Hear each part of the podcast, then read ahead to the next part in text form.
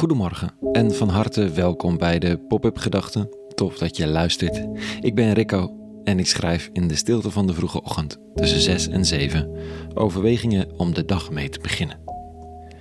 Vandaag met de titel Waar is vrede?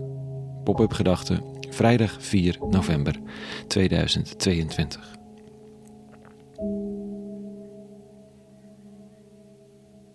Waar is de vrede?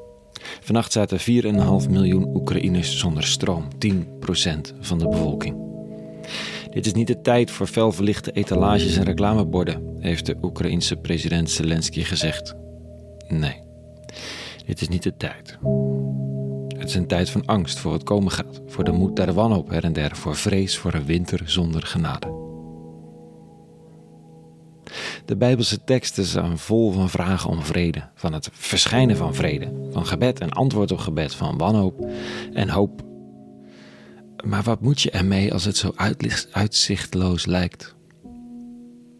En dat gaat natuurlijk niet alleen over Oekraïne, ook al is die situatie zo zichtbaar uitzichtloos.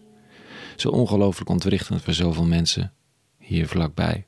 Met een zo kwaadaardig kwaad dat in de geschiedenis bewezen heeft enorme offers te willen brengen voor de ambitie.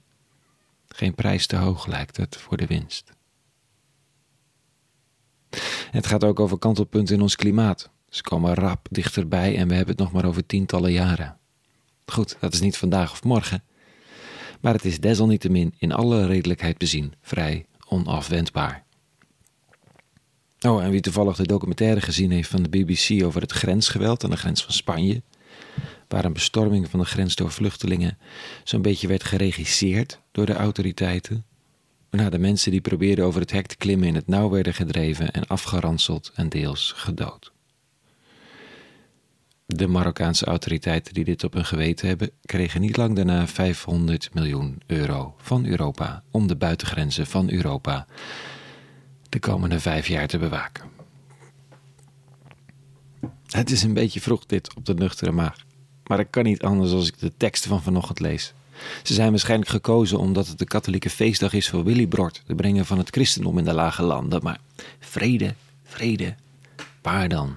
Dit staat er. Hoe liefelijk op de berg, de voeten van de vreugdebode die vrede meldt, goed nieuws verkondigt, die heil komt melden, die zegt tot Sion, uw God regeert, hoort. Uw torenwachters verheffen hun stem, ze jubelen tegelijk, want zij zien oog in oog de terugkeer van de Heer naar Sion. Barst los in jubel allen samen, puinen van Jeruzalem. Want de Heer heeft zijn volk getroost, hij heeft Jeruzalem verlost. En met alle frustratie, verdriet of angst over de pijn van deze wereld heb ik zin om zo'n tekst maar links te laten liggen. Want wat moet je met zo'n juichtekst? Het enige wat ik herken is de puinen van Jeruzalem. En toch, als ik mezelf er dan nog eens terug bij de haren bijsleep en me afvraag hoe die terugkeer van de Heer naar Sion eruit zag, dan realiseer ik me dat het eruit zag als de man van smarten. Als de wonderdoener en genezer in de marges van de wereld, in een klein land aan de Middellandse Zee, waar de heersende religieuze elite geen goed woord over, uh, over had voor die zogenaamde terugkerende Heer, en het land werd geregeerd door een vreemde mogendheid barst uit in jubel. Niet omdat alles opeens van een leien dakje gaat en er een sprookjeswereld met suikerspinnen en hemel op aarde is uitgebroken. Jubel omdat er onuitroeibare schoonheid bloeit in de puinhopen van de wereld. Dat de dood en de ideeën van dood, wanhoop, angst, cynisme, niet het laatste woord hebben.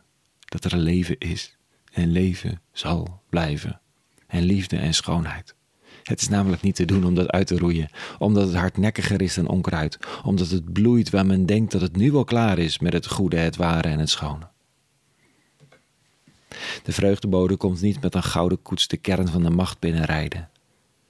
De vreugdebode meldt dat er rozen groeien in het kapotgeschoten beton, dat er mensen zich verzetten tegen de hardheid van gesloten en gewelddadige grenzen.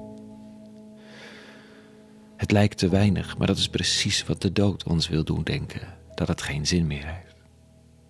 Maar die macht is gebroken, ook al is ze nog niet machteloos. Dat zie ik in de man van Nazareth. En dat herken ik in al die momenten van vreugde en vrede te midden van al het nieuws. En met dat in mijn ziel kan ik het herkennen in alle momenten van vrede en goedheid om me heen en in de wereld. Hm, tot zover vanochtend. Een hele goede vrijdag gewenst en een goed weekend. Meer op popupgedachten.nl. De muziek vandaag, Alan Spiljak. En voor nu, vrede gewenst. En alle goeds.